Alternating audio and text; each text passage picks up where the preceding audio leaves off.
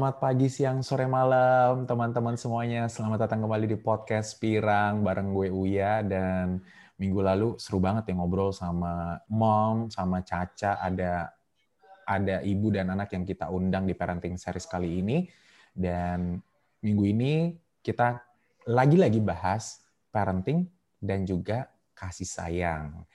Kali ini gue ada ngundang satu bapak dan satu anak, tetapi bedanya Ya. mereka bukan hubungan ayah dan anak. Yang satu sudah jadi ayah, yang satu adalah seorang anak. Gue ngundang Aristo dan Lili di minggu ini karena Aristo udah jadi babe dan Lili eh, masih statusnya eh, lajang, jadi kan belum jadi bapak, belum jadi ibu. Ya, kalau Lili jadi bapak, Gak bakal bisa jadi bapak, woi. maksudnya belum jadi orang tua. Jadi Dia bapak. masih bisa menggunakan perspektif anak. Halo To, halo Li. Halo. Halo, halo. Kasih, kasih. Halo Ini- ya, apa kabar, apa kabar? Eh, Ini perkenalannya gimana sih kok saya jadi bapak? Saya kan jenis kelaminnya perempuan, Pak. Iya, iya. Ya siapa tahu kan mau ini apa namanya gendernya mau diubah-ubah. ini ini Aristo ini ini ini pengisi tetap ya. Jadi kita akan ngobrol. Kali ini kita akan Yoi. ngobrolin tentang keluarga dan juga kasih sayang. Kalau yang lalu Oh. kita ngomongin gini toh. Jadi gue ngobrol sama Li sama mom ya, ada seorang Hmm. ibu namanya Ibu Hiana dan juga putri tercintanya namanya Caca, anak sulungnya Mm-mm. gitu. Oh, yang diledekin Caca Marica itu ya? Ya, sama Erika. Baik kan Erika? Oh, diledekin konteksnya. Iyalah. Caca Marica. Oh, oke.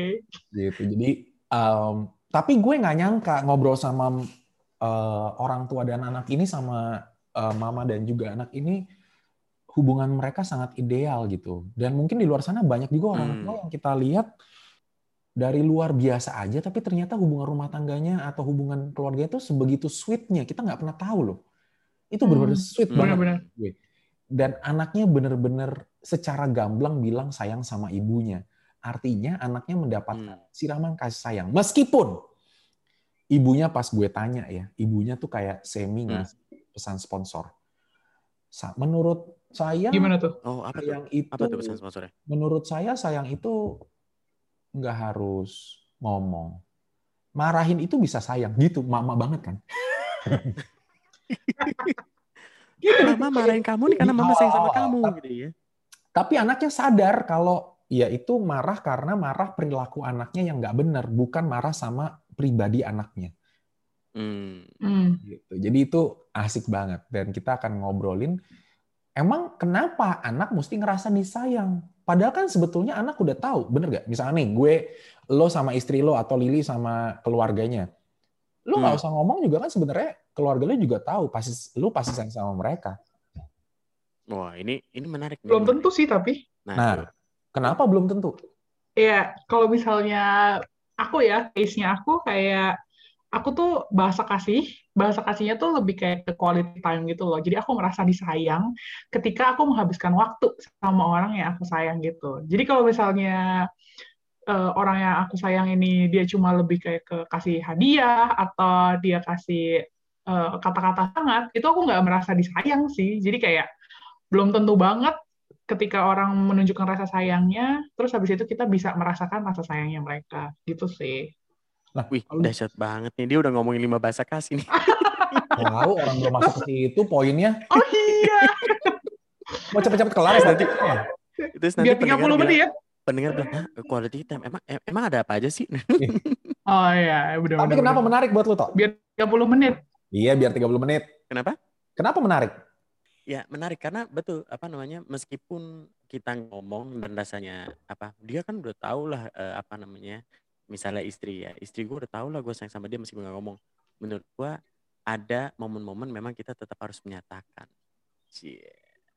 jadi kata-kata itu juga penting untuk sebagai konfirmasi dan penegasan aja. Gitu. Tapi Nah. jangan terlalu sering. Contohnya kalau terlalu sering contohnya kalau bilang I love you terlalu sering nanti jadi hambar tapi kalau sesekali momen spesial bilang I love you terus dibisikin di kupingnya kayak I love you. Waduh. Itu kan jadi momen sparkling banget. Macam-macam kayak Dilan gitu ya. Iya kita gue sih terutama yang habis nonton Dilan dan ya bagus sih. eh Hmm. tapi ini lucu loh. Eh, istri gue juga selalu ngomong kayak begini. Hmm. Dia dia seminggu ada kali empat kali kalau malam gitu ya, kalau lagi berdua dia tanya, kamu sayang gak sih sama aku? Kan pertanyaan buat buat kita laki-laki, buat gue sih khususnya. Iya, iya, iya. iya. Pertanyaan absurd ya. Hmm. Kali gue gak sayang sama lu. Nah, tapi berarti itu tadi dia butuh konfirmasi dan lupa kata-kata. Dia butuh Betul. perasaan secure. Kamu masa nggak ngerti sih kayak gitu, kau ya? Tapi tapi ya tapi ya jujur ya, itu pertanyaan itu juga dulu istri gue juga sering tanyain. Tapi sekarang sudah level up cuy pertanyaannya.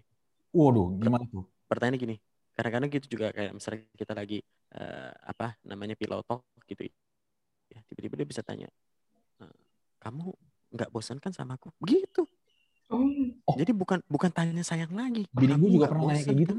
nah kan Tapi kadang-kadang pertanyaan juga sifatnya menjebak.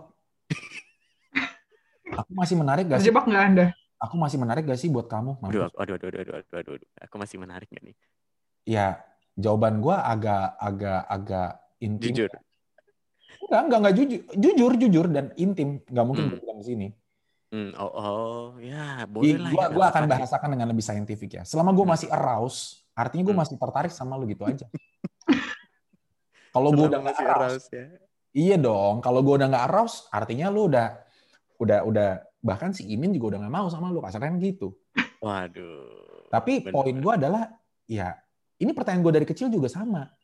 Dulu popo gue ya kalau nggak salah, terus sering sering lucu deh. Popo gue sama kungku gue ini dulunya almarhum ya. Ini popo, Hmm. kungku maaf ya. Hmm. Tapi Iya, ini, iya. ini ini relate. Hmm, hmm. Popo gue sering bilang gini. Jadi popo gue kan temennya banyak. Hmm. Kakek gue cemburu loh. sorry sorry C- Temennya cowok. ce- cemburu cemburu itu- Dicampur-campur. cemburu Kadang-kadang sama sama dia ngobrol sama siapa gitu tetangga, dia bisa cemburu. Apa, Oh ya? apa, perlakuan ya, popo itu perlakuan ya. Iya, perlakuan cemburu apa yang muncul? Ya, apakah Dicengin. marah, apakah ngambek atau Dicengin, didiemin? dicengin, oh, dicengin, oh, Pupu. oh. Nenek gue dicengin. Suka ya lu sama dia gitu. Itu sebetulnya jangan-jangan jangan-jangan ya gua nggak tahu, jangan-jangan juga butuh konfirmasi. Maksudnya kayak enggak lah, aku Hmm. kan aku kan Gua nggak, iya orang dulu kan belum punya pemahaman ini. Tapi iya, kan betul, gue betul, ya masih SD, gue tanya sama oma gue, itu kenapa sih kungkung nanya kayak begitu? Tahu, udah bangkotan masih aja cemburuan gitu. Jadi lucu, sebenarnya hubungan romantisme ini lucu ya. Sampai tua pun sebenarnya Iya, masih iya. ada rasa-rasa itu loh. Ternyata gue baru nggak loh. Kan dalam otak gue sebagai anak-anak, lalu kan udah nikah. Gue aja betul. kan hasil dari produk lu sebenarnya. Cie. Kok lu Bukan masih dong, lu lu kan lu kan lu kan cucunya, bukan produk dia lah. kan gue produk gue. Masih keturunan. gua Iya, kan iya. Produk dia. Betul, betul, betul. Ini kan ibarat kata gue anak perusahaan yang paling kecil. Kok masih kan udah nikah gitu loh, kok masih cemburu Hmm. dan ya kita udah nikah pun sekarang akhirnya merasakan juga mungkin aja masih ada rasa cemburu gitu. Tapi ini menarik ya, karena kan banyak orang masih relate cemburu itu tanda sayang. Kalau nggak cemburu nggak sayang, berarti tandanya berarti aku aku nggak kamu nggak menginginkan aku 100% dong sampai aku boleh direbut sama orang lain. Nah, itu kan konsep cemburu yang banyak orang eh, ada di pikiran orang juga. Jadi kalau cemburu tuh sayang, kalau nggak cemburu berarti dia udah nggak sayang sama aku, dia mau lepas aku begitu aja dengan mudahnya. Cie. Gue tanya dulu ya, Lili pernah pacaran nggak? Eh, belum. Ya nggak pernah ngerasain cemburu. Lili Lili Lili nggak pernah pacaran ya, tapi teman rasa pacaran mungkin pernah dia. Banyak, banyak. Tuh, tuh kan, tuh kan, tuh banyak kan, banyak kan. Jadi yang official belum ada ya. Yang teman-temannya gitu ada yang banyak. Oh, Um, rasa pacaran ya. Gue dulu sempat sempat punya nggak nggak sempat sih. Gue sempat mempertanyakan apakah cemburu itu rasa sayang. Hmm. Tapi Hmm. gue lebih suka statementnya Dilan di film Dilan. Iya, Apa tuh? Aku nggak pernah cemburu ya. Hmm. Hmm? Cemburu itu hanya untuk orang lem- hanya untuk orang yang nggak percaya diri. Hmm. Oh. sendiri. Dan aku Hmm. hari ini lagi nggak percaya diri. Artinya dia cemburu. Yeah. Sweet banget kan? Yang Dilan 90 ya. Iya, lu daripada nonton Korea ya, mendingan nonton Dilan ketahuan. Produk lokal. Emang kalau yang Korea nggak bagus. Bagus, tapi kan produk Korea. Lu bikin kayak orang Korea, mendingan lu nonton Dilan, bikin kayak orang lokal. Tapi jujur deh, jujur deh, jujur deh. Ya, eh, ngomong-ngomong masalah di apa cemburu ini, eh gue pun pribadi merasa ada sedikit kesenangan tersendiri kalau pasangan kita cemburu sama kita loh. Maksudnya? Lu psycho toh.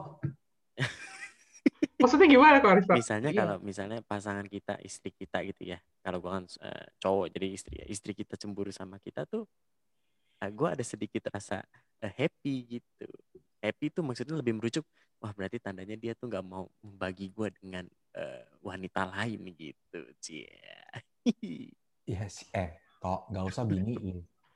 Netizen juga nggak mau kalau tahu lu dibagi-bagi. Mana ada cewek yang Iya. suka di madu. Kecuali lu udah ikut poster yang gue kasih kemarin tuh. Tips and trik poligami.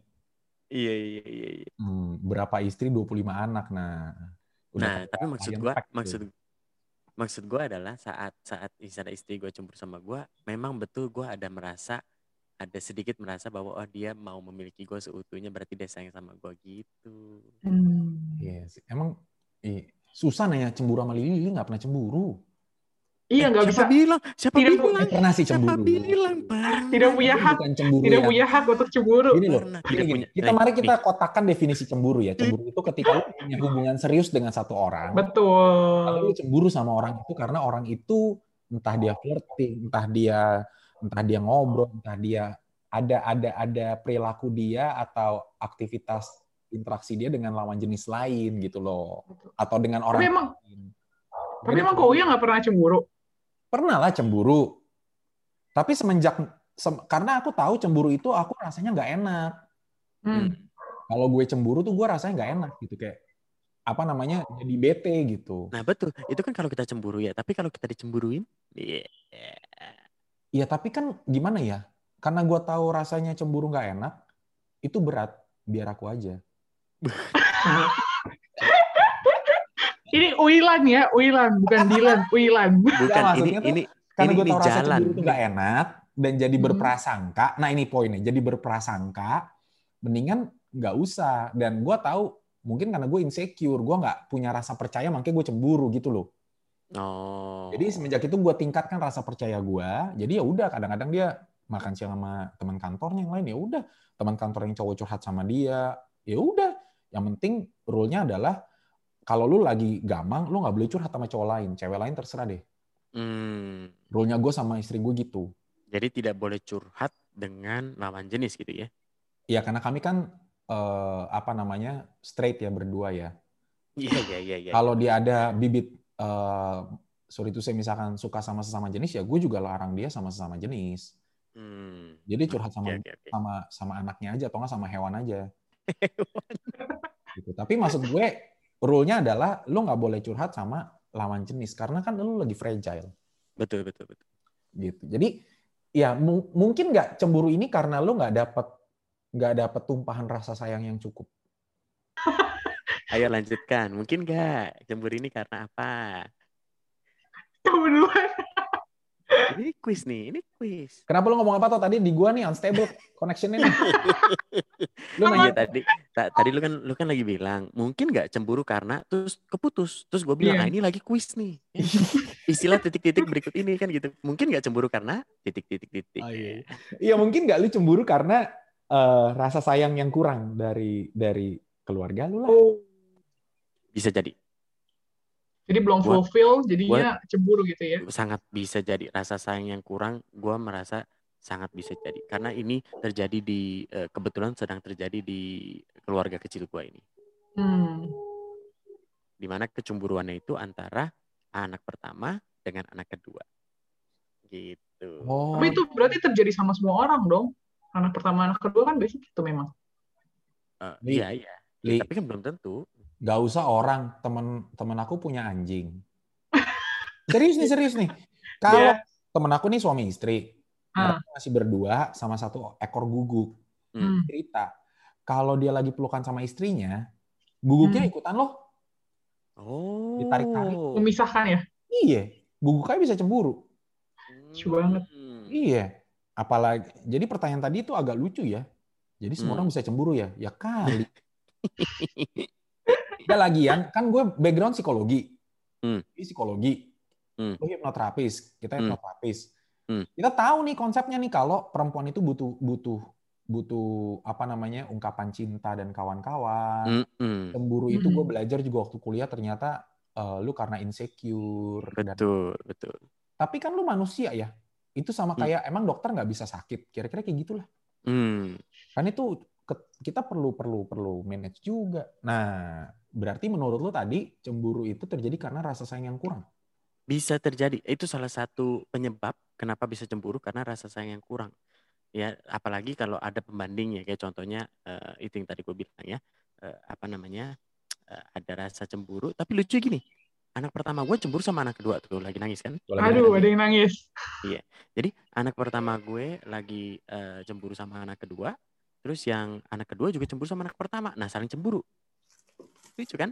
Anak pertama merasa perasa apa perhatian uh, gue sama istri itu sangat intens kalau lagi sama anak kedua karena lebih kecil kan ya kan hmm. sedangkan anak kedua merasa loh kok papa mama mainnya sama anak pertama eh, apa cici cici terus nah gitu jadi jadi mereka berdua ini saling cemburu padahal mereka ini mendapatkan perhatian yang uh, sama yang yang kita kita usahakan sama tetapi sudut pandang mereka yang berbeda ya hmm. yang yang kecil merasa cemburu karena papa mama bermain ya bermain itu dengan mainan ya lagi lagi baca buku atau bermain dengan anak pertama dengan Cici. Si Cici merasa cemburu karena kenapa sih kalau sama Dede kok papa mama kayak perhatiannya lebih banget dipegangin di apa? Gitu.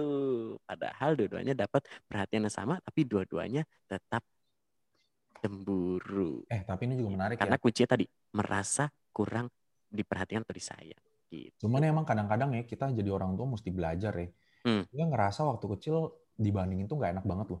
Betul, betul. Kayak kayak misalkan tuh lihat tuh si adik gue yang paling kecil tuh paling pinter cuy. Hmm. Pinter banget. Terus tuh si Budi tuh lihat tuh pinter apa segala macem. Jadi maksud gue kadang-kadang gue dibanding sama anak lain gitu. sama Ini anak lain. Males gue kan, maksudnya tuh dia pinter tuh apa segala macem. Iya, iya. iya. Mungkin buat mereka itu, buat orang, buat buat sebagian dari kita itu adalah bandingin tuh sarana buat memotivasi. Betul, padahal nggak gitu. Iya kan? Sekarang gue baru oh iya. eh, kadang-kadang lo kalau punya anak kayak lo kan suka ngebandingin secara tidak hmm. sadar. Hmm. Hmm. Oh, anak ini udah bisa begini, anak gue belum bisa. Kok hmm. makannya begini, anak gue makannya begini. Hmm. Dalam hati lu ya tapi ya. Tapi kan Betul. itu udah terjadi perbandingan. Yang hmm. buat kita sebenarnya kita pengen yang terbaik buat anak kita, tapi ternyata Betul. efeknya buat gue sebagai anak nggak baik-baik banget juga. Ya Betul. Ya adek gue paling pintar loh. Tiap waktu kecil dikasih makanan nasi salmon, gue cuma nasi sama garam. Hmm. Beda zaman ya soalnya ya. apa-apa. Iya. Nasi sama garam minimal kan terhindar dari gondok kan gitu. Hmm. Kalau banding-bandingin Lili gimana? Kalau banding-bandingin, um, aku berasa banget sih. Dan kebetulan aku anak paling kecil. Nah ini agak beda nih mungkin sama uh, keluarganya kau ya. Kalau misalnya di keluarga aku, karena aku anak paling kecil, aku justru paling dibanding-bandingin sama cici aku gitu.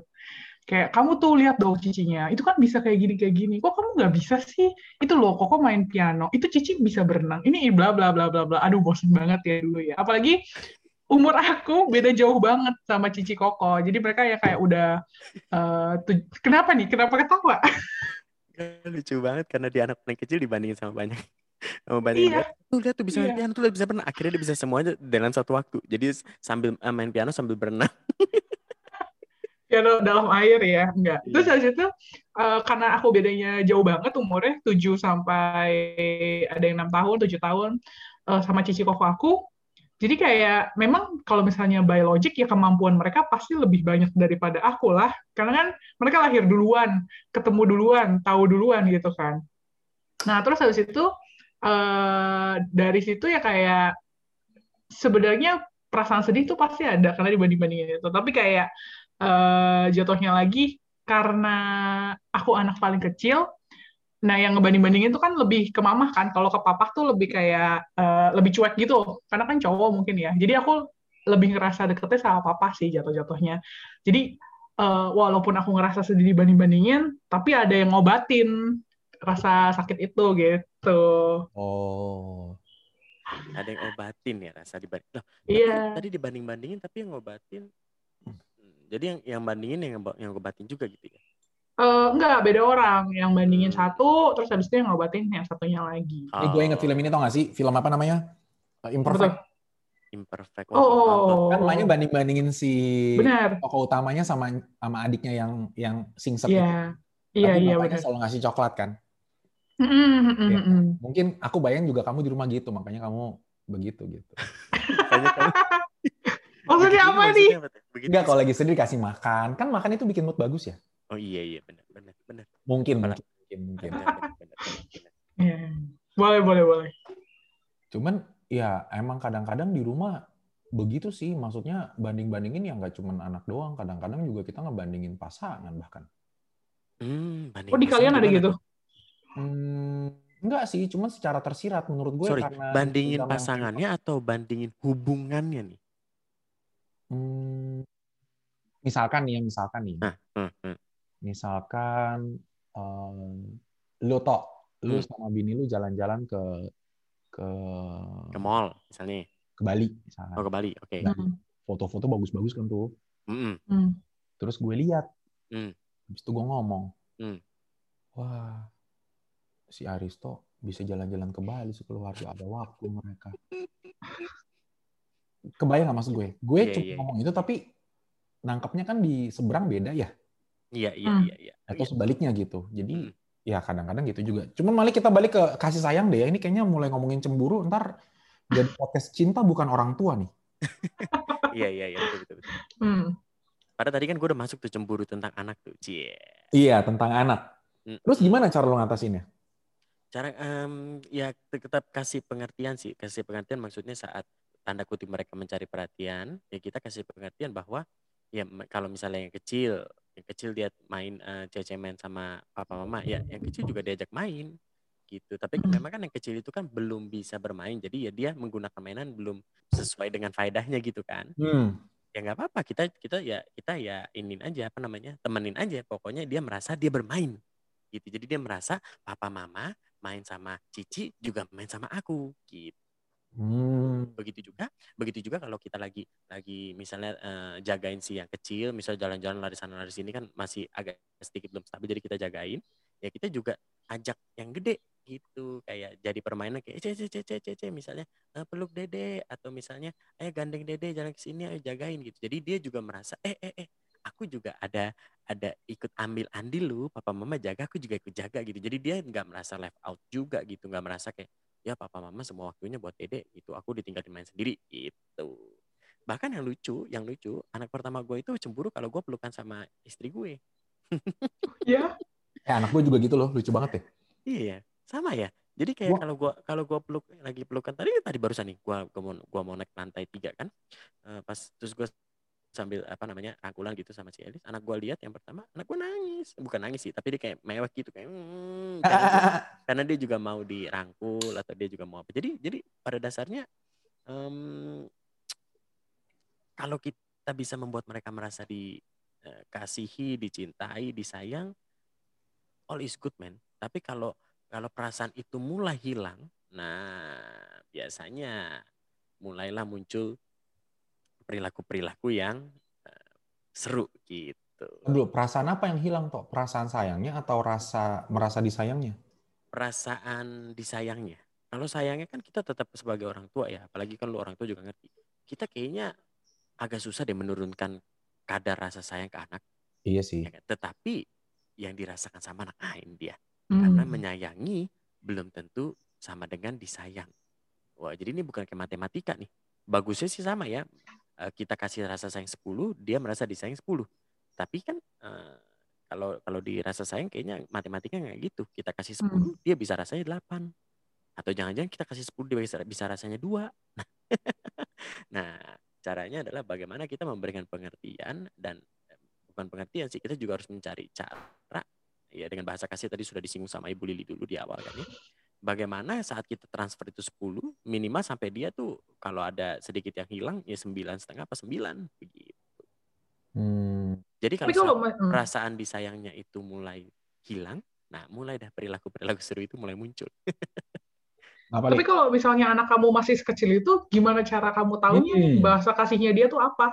Hmm. Soalnya kalau Hmm. misalnya kalau misalnya dia udah kayak bisa baca atau eh, minimal dia udah tiga tahun gitu kan kayak di ID Plus memang ada kartu bahasa kasih yang bisa ngetes anak gitu kan bahasa kasihnya apa. Tapi kalau anak kamu di usia dua tahun ya berarti ya atau Iya, mau iya, tiga. dua, dua, dua tahun, dua tahun. Nah itu gimana kok? Ini hebat ya. Dia selipannya itu licin, selicin Iya. belut ini. Makin dewasa dia, saya udah mau resign. Iya mah. selicin belut ini ya. Iya, iya. Bagus, Oke, bagus. jadi, jadi apa namanya em, caranya gampang justru memang kalau udah udah semakin udah gede ya sudah bisa berkomunikasi lancar tuh lebih enak. Tapi kalau dalam keadaan sekarang dua tahun pun sudah bisa kelihatan. Kan kita bisa lihat dia happy kalau apa ya. Dia happy Hmm. kalau kita temenin kita temenin dia main. Dia happy kalau kita puji dia. Kalau kita bilang misalnya nama anak yang pertama kan Arwen ya. Arwen Mm-mm. eh, pinter. Oh dia kayak tepuk tangan tuh senyum. Kan kita bisa lihat sangat jujur responnya.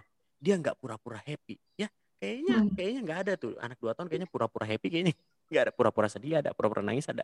Tapi pura-pura happy nggak ada. Kalau lagi happy happy gitu. Jadi Hmm. jadi kalau lagi sedih ya sedih. Jadi kita bisa lihat oh saat kita melakukan hal ini kita temenin dia main. Kayak kayak kayak gue sering banget temenin dia main masak masakan karena dia suka banget masak masakan dia masak dia dia, dia taruh masakannya di piring piringnya dikasih ke gue gue disuapin. Terus udah itu nanti apa eh, apa balikin lagi masakannya. Jadi gue sering temenin dia main masak masakan dan dia happy gitu jadi nggak usah dicek cek cek cek cek cek dulu pakai apa ya meskipun kalau sudah agak dewasa bisa cek pakai kartu bahasa kasih punya dia ya nah eh, kalau waktu masih kecil kita bisa lihat aja respon dia saat kita melakukan sesuatu saat dia temenin main gimana Berarti orang tua mesti pintar-pintar observasi gitu lah ya. Benar. Iya, Menurut gue kalau gue kan termasuk observer ya. Observasi gue waktu kuliah tuh nilainya bagus. Asik. Omer. Aja gitu kasih tau doang. Gue termasuk observer yang menurut gue sih cukup. Gue bisa mengambil kesimpulan dari sebuah perilaku gitu. Hmm, Hmm. Nggak usah nunggu gede, Li. Hmm. Anak aku tuh masih belum ada dua tahun. Dari iya. usia hitungan setahun, udah mulai dia bisa jalan lah. Udah mulai dia bisa mengekspresikan. Kan anak bayi kan eh, apa namanya mulai bisa ketawa ngakak kan ada ada umur umurnya ya. Hmm, Itu hmm, tuh udah ketahuan. Apa dari hasil observasi aku bisa menarik kesimpulan. hmm. Hmm. kalau kalau memang supaya lebih gampang emang pakai kartu bahasa kasih. Cuman kan Mm-mm. kalau anak gue gue kasih kartu bahasa kasih itu jadi kerupuk buat dia kan. Jadi penyek-penyek kan langsung. Ya, dimakan, dibejek-bejek. Jadi masih- origami origami. Iya, masih kecil banget kan. Tapi kalau kalau kita niat dan kita observe, lalu kita bisa tarik kesimpulan tentu ada metodenya ya. Maksud gue, gue melihat nih caranya. Anak gue itu kalau pas tidur itu maunya nyempil-nyempil. Hmm. Jadi kenain kena apa maunya tuh kayak kalau dikasih bidang yang luas, dia malah guling satan. Wah, udah kayak apa? Hmm, hmm. Tapi giliran gue coba gue coba mepet, gue coba Hmm. mepetin dia, Hmm. dia malah tenang. Hmm. Kenapa tuh? Kenapa kenapa tuh kalau di mepet tenang kalau di itu malah apa malah apa Ya gue namanya? tahu dia butuh dia butuh physical touch sama gue. Ah, Hmm. I see, I see. Contoh lagi ya, istri gue ini lucu. Istri enggak ya lucu dia. memang. badut atau gimana nih? Dia tuh punya kebiasaan kalau tidur itu nggak bisa ngadep orang. Jadi lu kalau Oh. tidur Oh. miring kan. Iya ya, ada tuh ada orang-orang kayak gitu tuh. Pinggangnya Iya, nggak tidur sakit kan tuh. Hah?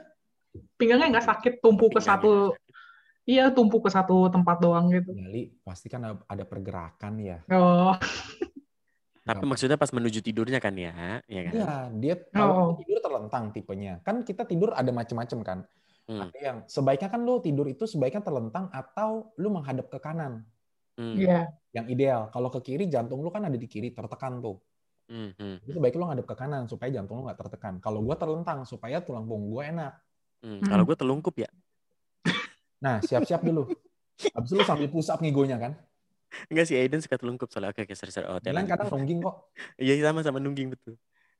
Terus eh, kalau gue perhatiin ini ini hasil dari observasi ya. Kalau istri istri gue itu tidurnya, nah termas dia tuh ngebelakangin orang Hmm, hmm. gitu. Jadi kalau tidur hadapan-hadapan mungkin pas dia melek dia takut gitu ngeliat muka gue atau ngeliat kaget gitu, oh gitu kan. Tapi Makhluk apa ini? gue pikir tuh dulu dia harus melihat ke tembok. Tapi pas kita tukeran posisi dia ngadep ke ke pinggir, dia tetap membelakangi. Dan Oh, gue oke. tahu oke. ternyata dia emang tipikal orang yang tidur ngebelakangin orang. Nah, anak gua pun termasuk yang dibelakangi sama dia.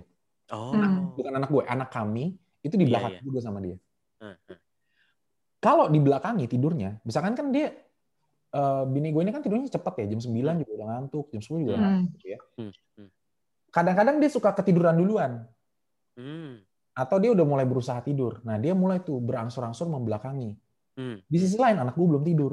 Hmm. Pas udah mulai membelakangi, anak gue uring-uringan nangis. Oh gitu. Caper. Uring-uringan. Hmm, hmm. Ya, akhirnya gue ceritalah ke dia, gue kasih tahu kalau lu coba deh anak lu, lu, lu tidurnya ngadepin badan ke dia, lu sambil pegang-pegang dia. Tidur. Tenang tuh langsung. Tidur, tidur. Kemarin malam baru aja kejadian. Gue Hmm. masuk, jadi gue kemarin malam pas abis nidurin anak gue, gue mandi.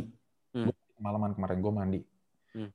Hmm. Eh enggak lah, gue ke kamar mandi, gue sikat gigi apa segala macem. Hmm. Pas gue balik, ternyata jam 10 lewat, anak gue belum tidur. Hmm. Eh enggak, kayaknya sih udah tidur tapi uring-uringan gitu loh. Hmm, hmm, hmm. Dia Hmm. nangis. Terus terus. Gue lihat posisinya si bini gue ini lagi ngebelakangin dia memang. Dan udah ke- dan udah tidur nyokap eh, bini lu. Udah setengah teler. Hmm. Dia ngomong gini, oi, oi, gendong dia, oi, gendong. Hmm, hmm, udah, udah teler banget lah. hmm, hmm, hmm. Gue kan males ya gendong ya. Pegel ya. udah berat anak gue. Yang gue lakukan cuma simpel banget. Gue cuma megang punggungnya dia, gue tepok-tepok. Hmm. Gak ada satu menit tidur lagi. Hmm. Jadi di- dari situ gue tahu dia cuma butuh physical touch. Hmm. Kalau mau tidur. Suka disentuh ya. Iya. Hmm. Tapi mungkin ini ada tips kali ya buat para parents yang mungkin anaknya masih agak kecil dan mereka nggak tahu gitu loh, nggak sesensitif Kouya nih untuk tahu, nggak sepintar untuk nge-observe, untuk tahu kayak anak gue nih lagi butuhnya apa. Tapi bisa dengan kayak kasihin aja semuanya gitu ya Kouya ya. Bisa, cuma masalahnya kita kuat nggak? Tapi kalau misalnya anak memang dari awalnya dari nolnya itu belum tahu banyak tentang bahasa kasih sih. Kayak mereka Sorry, Li. Jangankan anak. Orang-orang yang belum tahu teori dan belum baca buku juga nggak tahu tuh bahasa kasih. Iya terus terus dia dengerin podcast ini. Apa oh, opo iki bahasa kasih opo. oh ya iki?" belum dijelasin loh, ada apa aja. Jadi gini, hmm, emang pada waktu bayi itu gue juga waktu itu dengar dari mana ya? Ketika anak waktu masih bayi, dia dapat semuanya. Mm-mm. Bahasa kasih itu kan ada lima ya kalau nggak salah. Benar.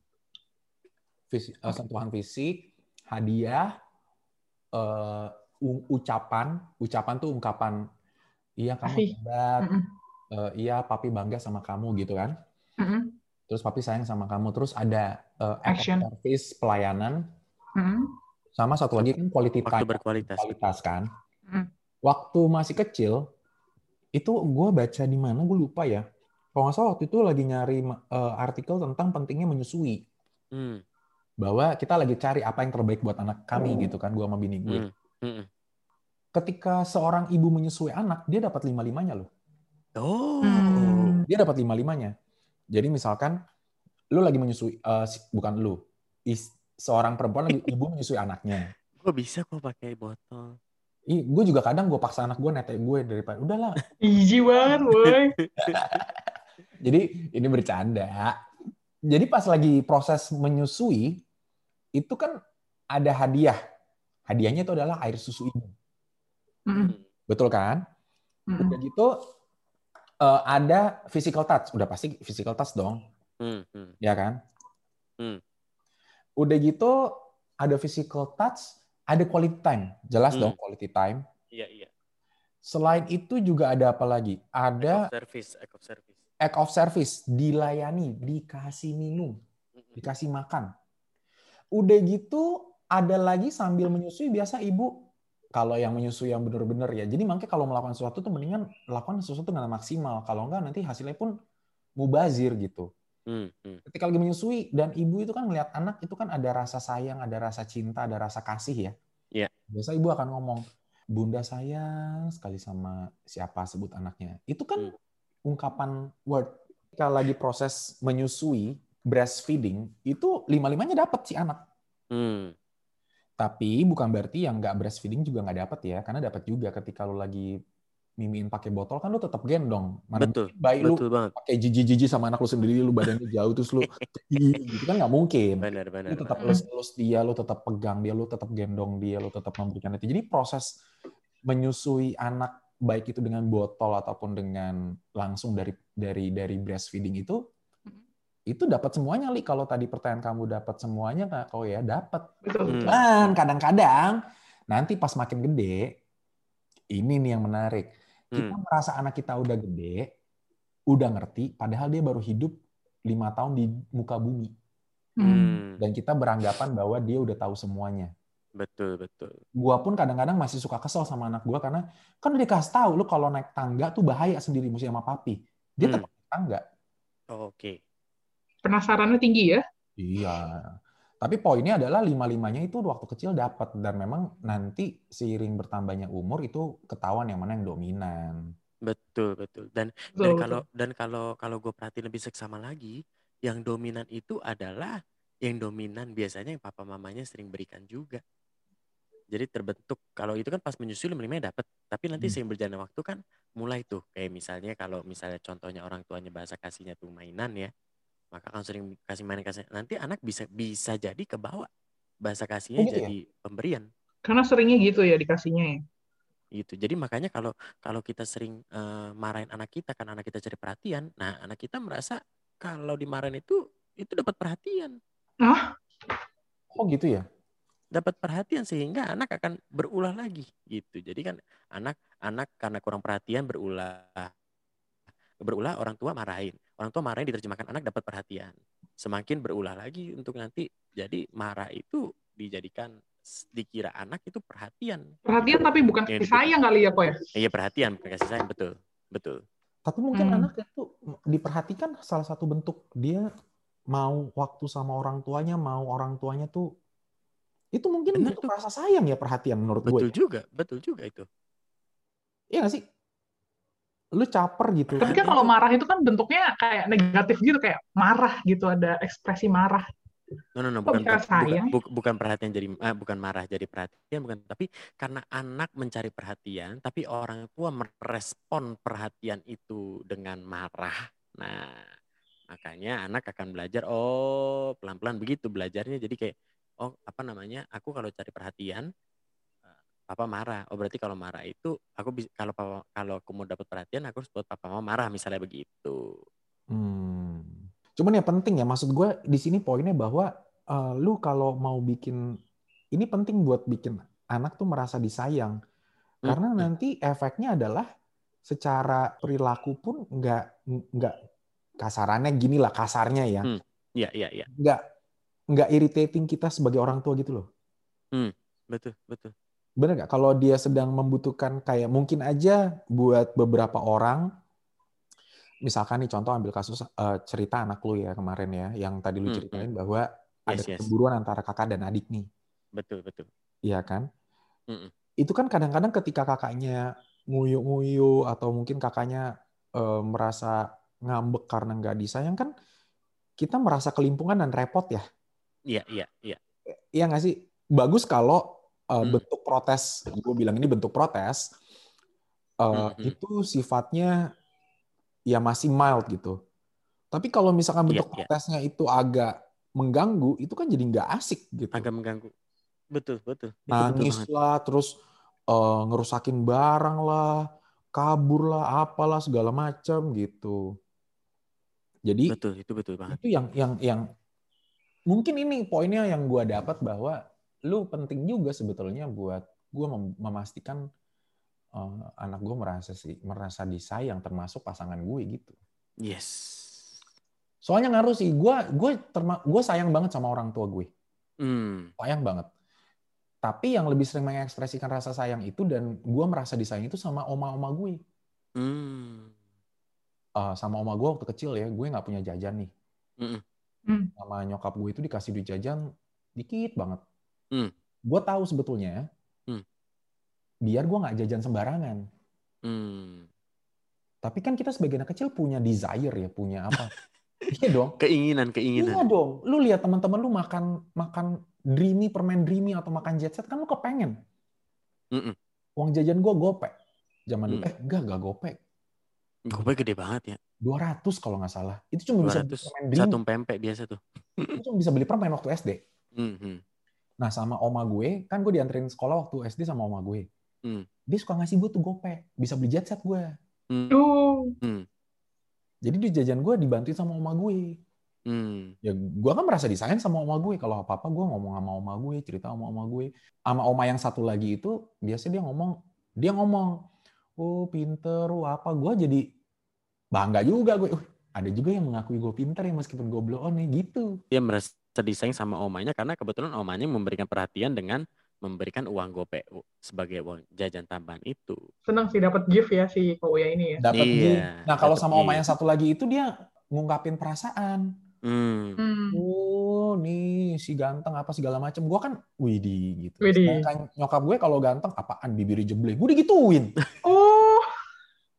Tapi kenapa ya orang tua tuh punya tendensi seperti itu ya. Maksudnya ya kayak orang tua zaman dulu gitu.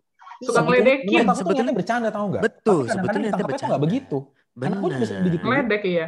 Bet, nah serius. Iya. Anak gue juga Jadi- kadang digituin, dibecandain. Oh iya, itu dia. Sama niatnya omanya ya, sama oma-omanya ya.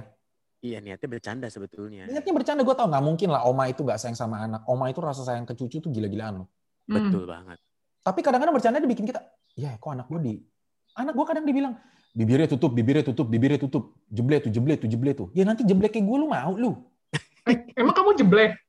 Ya menurut mami aku jeble aku. Oh. Gitu. Doer, doer. Dulu katanya si doer. Aku sampai sekarang sama beberapa om aku dipanggil si doer. Hmm. Oh. Gak apa-apa, doer tuh bibir seksi. Tapi ada rasa sakit hati ya? Gitu. Jadi, iya, iya, iya. jadi menurut gue sih ya efeknya gue lebih lebih gue bukannya gak sayang sama nyokap gue, Hmm. Hmm. tapi maksudnya apa ya? Gue lebih merasa disayang sama oma-oma gue gini gitu. Hmm. Dan gue Nah. jadi jadi jadi apa? Gue juga nggak berhak untuk membandingkan rasa sayang gue terhadap masing-masing ibu-ibu dan nenek-nenek ini ya. Cuma maksud gue rasa nyamannya ada rasa berbeda gitu ketika lo sama mereka gitu loh. Hmm. Ini bagus banget ya sebetulnya. Ya, ini menunjukkan bahwa kalau sebetulnya ditanya, mungkin rasa sayang yang diberikan an- dari oma lu dan dari nyokap lu bukan membandingkan ya, mungkin lebih besar dari nyokap lu karena lu kan anaknya. Iya Iya. kan? Tetapi sampai ke dalam diri lu, sampai ke dalam hati lu, lu merasa lebih disayang sama oma lu. Bisa jadi meskipun gue juga tahu sebenarnya nyokap gue sayang sama gue. Nyokap gue Itu tuh lucu kok. dia. Nyokap gue tuh nyokap gue itu dulu nggak suka gue main PS, Hmm. main PlayStation. Hmm. Gue tuh suka main main tuh kalau main kan kita nggak mungkin cepet ya lama ya.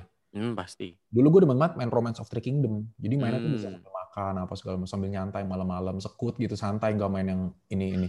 Iya, iya. Lagi malam-malam main, gue main game. Gue udah selesai Hmm. nih, udah belajar, udah apa segala Hmm. macam. Gue lagi main game. Tiba-tiba nyokap gue bisa aja potongin buah. Potongin buah. Iya. Baik dong itu berarti. Main enggak? Iya, siapa yang bilang nyokap gue jahat? Durhaka lu. Iya, iya, iya, iya, iya, iya. Tapi poinnya adalah bahasa kasih dia itu kayaknya service pelayanan. Act of service. Hmm. Dan dia lakukan itu ke gue. Gue bukan yang nggak seneng, gue seneng aja dikasih begituan. Hmm, hmm, hmm, Orang gue hmm, hmm. ibarat kata lu lagi main satu perilaku yang sebetulnya semua orang tua nggak suka anak lagi bermain game, Hmm, hmm, hmm, hmm. yang harusnya dikasih punishment, Tapi ini kasih buah. diingetin, tapi malah dikasih buah biar nyantai main gamenya. Udah kayak tuan muda, cu. Ih jelas, memang gue, pangeran coy. Tapi poin Iya, iya. itu harapan gue sih sebetulnya gue sebagai anak juga mau ditanya kamu tuh senengnya apa, apa segala macam. Hmm. Itu loh. Hmm. Meskipun gue juga dapat rasa sayang dari nyokap gue. Iya, iya, iya. Gitu. Jadi ya penting juga sih menurut gue untuk kita merasa disayang ya. Kita membuat anak kita merasa disayang atau membuat orang-orang terkasih kita merasa disayang. Penting sih. Iya, betul tuh. Jadi sebetulnya ada du ada dua yang harus dilakukan nih ya. Kalau gue lihat, satu memang menyayangi, kedua memastikan eh, yang yang yang yang kita berikan rasa sayang itu merasa disayang. Iya bener. Karena menurut gue bisa ngaruh ke banyak hal ya. Bisa bisa ini sih turunannya bakal banyak banget dan lu lu lu ngobrol ini bisa tambah satu jam lagi podcastnya nih. Tapi nggak apa-apa nggak masalah, karena ini kan sebetulnya kita juga dibahas kalau mau baca lebih lanjut ya tulisannya sudah ada di eh, website kita edepes.co.id. Iya. Oke oke oke. Bisa bisa bisa. Hebat juga lu promonya. Dan yang buat orang tua yang bingung gimana caranya, nanti ditunggu ya kartu bahasa kasih dari Ide Ini udah masuk adlibs ya. Aduh. Enggak, tapi bener ini kayak membantu banget. Soalnya waktu itu aku udah kayak lumayan sebarin ke beberapa orang tua dan orang tua ngerasain kayak walaupun dia tahu gitu ada bahasa kasih yang lima tadi itu, tapi begitu ada bantuan ini kayak mempermudah mereka ngetes. Oh, Oh, anak yang, gue tuh yang yang bikin di YouTube ya. Iya, yang bikin di YouTube ada video YouTube kayak eh, judulnya tuh berbagi cerita itu orang tua baru keluar episode 1 nanti ditunggu episode kedua sama ketiganya sampai akhir bulan Februari. Nah itu tuh Hmm. benar-benar ngebantu mereka. Kayak kak sebenarnya saya suka eh, tanya sama anak saya, tapi kadang kalau tanya tuh anak saya jawabannya malah ke mana gitu. Tapi kalau ada medianya, ada yang bisa dia lihat dan dia baca, itu membantu dia untuk kayak klasifikasi gitu loh. Lagi kebutuhannya apa, Jadi memang di kartu bahasa kasih itu tuh bisa dua antara kayak nih anak lagi butuh apa atau nih anak lagi seneng kalau dikasihnya apa gitu. Jadi uh, memang ini kartu bahasa kasih bahasa kasihnya sih membantu sih gitu. Nanti kalian cobain juga ya kalau anaknya udah agak gede. Ini buat Arun kali bisa. Nanti kalau udah agak tiga tahun gitu. Ini bagus ya kan, kok. Saya dia harus mengerti dulu kan. Kenapa? Ya, dia harus ngerti bisa baca dulu. Gak usah, gak apa-apa. Soalnya sebenarnya di bahas kartu bahasa kasih nanti yang bakal kita uh, keluarin, nanti akan ada gambarnya, Koristo. Jadi pun anaknya belum begitu bisa baca, ada gambar ilustrasi yang menggambarkan uh, kondisinya gitu. Jadi tinggal orang tuanya bantu jelasin. Beneran, beneran, serius. Iya, iya, iya. Kalau lu beli lah makanya. Iya, iya, iya. Iya, beli ya. Gak iya, boleh iya. minta produk kantor ya. Iya iya. Ya kalau buat iya, gue iya, sih iya, ya iya. penting. Kenapa gue ngambil psikologi? Kenapa gue ngambil ini? Karena nggak tahu ya. Uh, gue itu cukup kayaknya sekalian berobat jalan. Dan gue nggak mau mengulang hmm, benar, benar. kesalahan yang dulu pernah terjadi, terjadi lagi sama sama anak gue gitu. Jadi ya gue pengen tahu sebetulnya hmm. manusia itu gimana sih, butuhnya apa sih, senangnya gimana sih. Meskipun gue juga tetap masih berlatih ya kalau belajar kita mungkin sudah terus belajar, tapi kalau berarti kan sifatnya terus-terusan gitu loh. Kayak gue benar-benar mau memastikan anak gue itu tumbuh dengan maksimal, dengan optimal, dengan betul-betul hmm, hmm. tumbuh gitu ya. Ya gue coba berikan kepada dia dan memastikan gue dia dia dia perlu tahu kalau gue ini benar-benar sayang sama dia. Meskipun secara naluriah seorang anak pasti sayang sama orang tuanya. Betul. Kan kita banyak dengar di luar sana tuh banyak uh, hubungan yang love and hate relationship tuh ganteng. Mm -hmm. Nah, gue gue agak-agak kontra dengan love and hate relationship ini sebetulnya.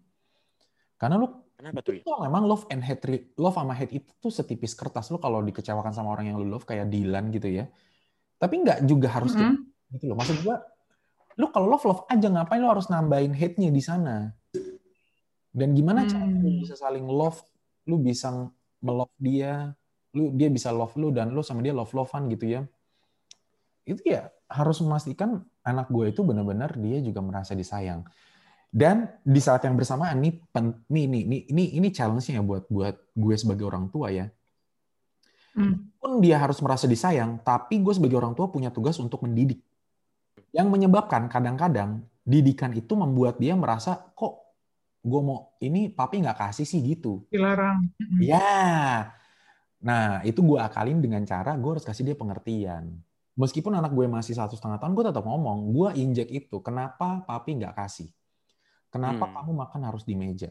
Gue ceritain ke dia semuanya. Kamu kalau mau makan es krim, papi ajak nggak papi? Kalau papi makan es krim, kamu papi bagi nggak? Bagi. Kalau lagi mau main ke depan, main nggak? Main. Sekarang papi nggak kasih bukan karena papi nggak mau ajak kamu main loh. Karena kamu harusnya makan dulu, ada waktunya. Selesai makan, hmm. kita bebas main ke depan. Sampai nanti waktunya hmm. susu, kita minum susu lagi. Nanti ada waktu hmm. lagi mau nonton, boleh nonton. Kita nonton Koko, kita nonton apa. Nanti sudah waktunya selesai, ganti lagi. Gue tetap melakukan itu. Untuk memastikan bahwa anak gue hmm. itu ketika gue didik, dia nggak, gue nggak jadi guru BP yang galak gitu loh, toh Iya, hmm. ya, betul betul betul. Kebayang gak sih? Jadi gue bener-bener mem memastikan dia bahwa apa yang gua, apa yang kita lakukan bersama ini ada faedahnya, ada ada maksudnya, betul. ada tujuannya gitu. Kalau gue, betul, betul. Karena gue nggak mau dong maksud gue, karena akibatnya kalau anak kita, anak gue nanti, untungnya anak gue cowok, gue nggak tahu anak kedua, tapi cowok apa tuh atau hmm. cewek bisa jadi hmm. kalau kita nggak dapet atau kita nggak dapet rasa sayang tuh buat gue kayak ini. Kayak lu kelaparan kehausan gitu loh. Kebutuhan. Iya iya.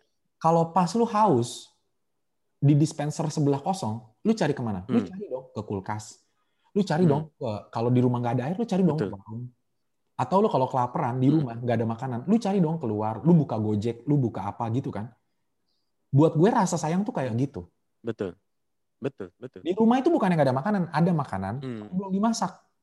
Gak mungkin dong dia makan kol mentah. Hmm. Atau nggak hmm. daging salmon yang belum gua goreng. Iya, iya. Iya kan? Itu kan sama. Bukan yang betul, di rumah nggak ada rasa sayang, tapi belum nyampe aja, belum jadi aja ke dia, belum bisa dia nikmati. Hmm. Kalau dia belum bisa nikmati Betul. dan dia kelaparan atau dia kehausan, Betul. yang terjadi adalah dia akan keluar untuk mencari itu di tempat lain. Ya bagus kalau tempatnya betul. positif. Kalau tiba-tiba tempatnya itu Mm-mm. kita nggak kita nggak harapkan, apa yang terjadi coba? Itu sih kalau buat gue. Iya. Kenapa Betul, penting betul. untuk gue mastiin anak gue itu betul-betul dia dapat rasa sayang dari gue. Betul. Oke, kayaknya lu udah juga udah nggak ada bahan obrolan nih. Romo, Bagus banget. Kok gitu gua, sih? Gua, gua boleh tutup dengan satu cie. Gua mau apa? Boleh, satu- tutupan lu satu- selalu paling keren. Kalimat. Enggak emang, Lu emang. tutup, Lili Enggak dulu yang tutup. Oh iya, Li. terserah. Pesan-pesan Li. Pesan ke eh, nggak usah lah, langsung saya serahkan ke Aristo aja. Oh, udah mulai Yang keren. bebas. Enggak, kirain, Mm-mm. kirain oh kalau mau pesan kartu bisa di Oh, Iya iya iya, pesan sponsor lagi ya. Sponsornya kan Ya. Gimana, Tok? Jadi kembali ngomong rasa sayang ini ya, sayang, menyayangi, rasa sayang, disayang gitu ya. Ini kan kembali kita ngomong tentang eh, relationship ya, hubungan relationship, Hmm. hubungan relationship antar manusia, antara Hmm. suami istri, suami anak, istri anak gitu kan. Jadi hubungan. Nah, yang perlu kita ketahui relationship ini adalah hubungan dua arah, bukan satu arah. Jadi karena hubungan dua arah, penting kita menjalaninya ya secara dua arah gitu. Menyayangi itu kan dari arah kita, satu arah, dari kita ke Hmm. dia. Tapi Hmm. dari dia ke kitanya kita juga harus terima responnya, kita harus terima feedbacknya, kita juga harus terima terima balik bahwa oh ternyata eh, kurang cocok nih. Oh ternyata ini cocok. Oh dia senang diginiin. Oh dia nggak senang diginiin. Jadi hubungan dua arah. Karena jujur gue tadi sempat diam sebentar karena gue banyak berkaca dari pengalaman gue masih kecil gitu ya. Bokap gue sangat sayang sama gue ini nggak ada orang tua yang nggak sayang sama anaknya Mm. tetapi mungkin dulu dia percaya bahwa hubungan apa dia percaya bahwa didikan dia itu adalah yang paling benar Hmm. sehingga sehingga relationship yang terjadi adalah hubungan apa satu arah Hmm. dari Tok putus. jadi mentah-mentah boleh putus. ditolak, nggak Hubungan satu arah dari boleh- apa? Hubungan satu arah. satu halo halo hubungan eh, ya halo Tadi sampai? Iya iya. dia iya. percaya hubungan satu arah. ah iya dia percaya bahwa sayang sama gue dan didikan dia yang paling bagus. Sehingga relationship yang terjadi cuma satu arah yaitu dari dia ke gue. Ya jadi dia memberikan rasa sayang memberikan didikannya dengan cara apa pun itu hukuman dan kawan-kawan dengan kawan-kawan itu eh, gue harus terima baik ba- gue terima mentah-mentah. Nggak boleh dibuang nggak boleh ditukar nggak boleh dibalikin nggak boleh di apa nggak boleh direspon nggak boleh dikomentar dan nggak boleh di apa-apain pokoknya. Gue harus terima mentah-mentah. Sehingga apa? Sehingga gue saat itu ya gue sangat merasa saat itu kok kayaknya eh, kurang disayang gue nya merasa kurang disayang itu padahal menurut bokap gue dia sudah memberikan 100% full sayangnya ke anak 100% full tetapi sebagai anak kurang disayang tetapi setelah seiring berjalannya waktu eh, ada kedewasaan yang tumbuh di dalam eh, diri gue dan bokap gue akhirnya kita menemukan jalan tengah sebuah jalan tengah di mana kita bisa membangun hubungan dua arah sekarang jadi bokap gue memberikan dan bokap gue juga menerima. Gue pun menerima dan gue pun bisa memberikan. Kalau dulu kan gue mau memberikan ditolak. Jadi seakan-akan satu arah aja. Semua apa pun itu.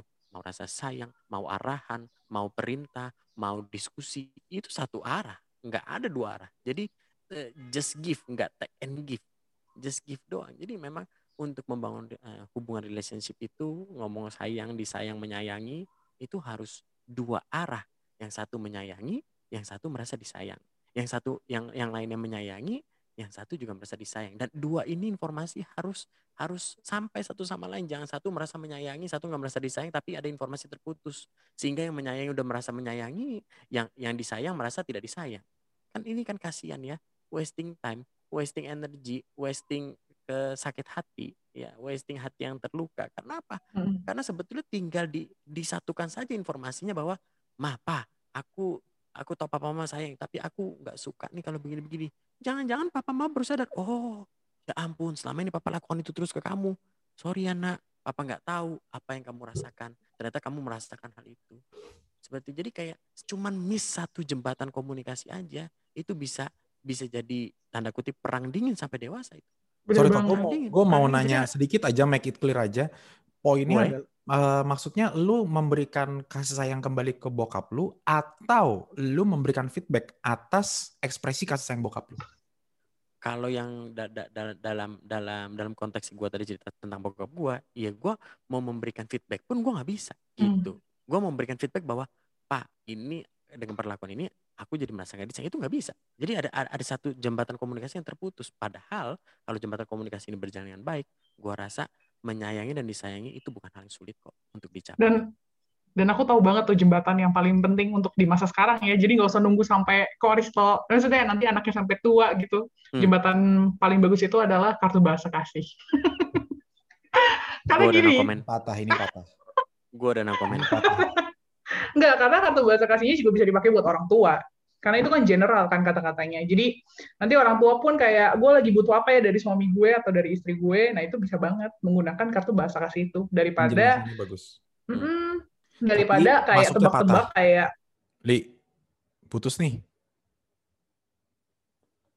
Halo. Aristo, make sure Boy. bahwa iya. Putus tadi suaranya. Dari mana?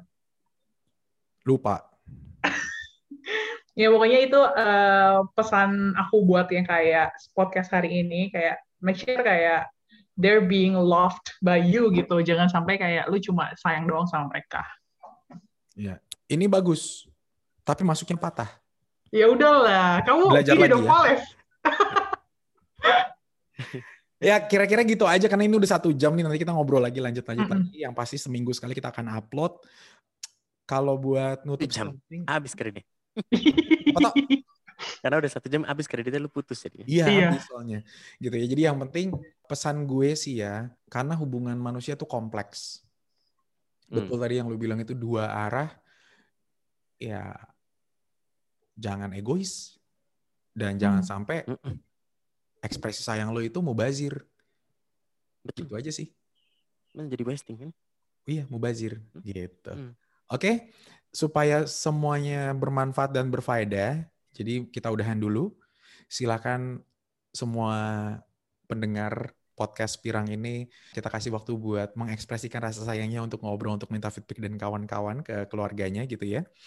Dan kalau dirasa bermanfaat, Yoi. silakan yes, silakan di-share ke kerabat, teman-teman, orang tua. Karena gue sering tuh kirim-kirim kirim-kirim kayak hmm. nyokap gue aja sering kirim-kirim berita-berita atau forwardan kata-kata mutiara dari orang lain gitu ke gue dasyat, dasyat, dia menyampaikan menyampaikan dia menggunakan uh, broadcast message untuk menyampaikan sesuatu ke gue ya mungkin aja podcast ini menjadi media untuk seperti itu.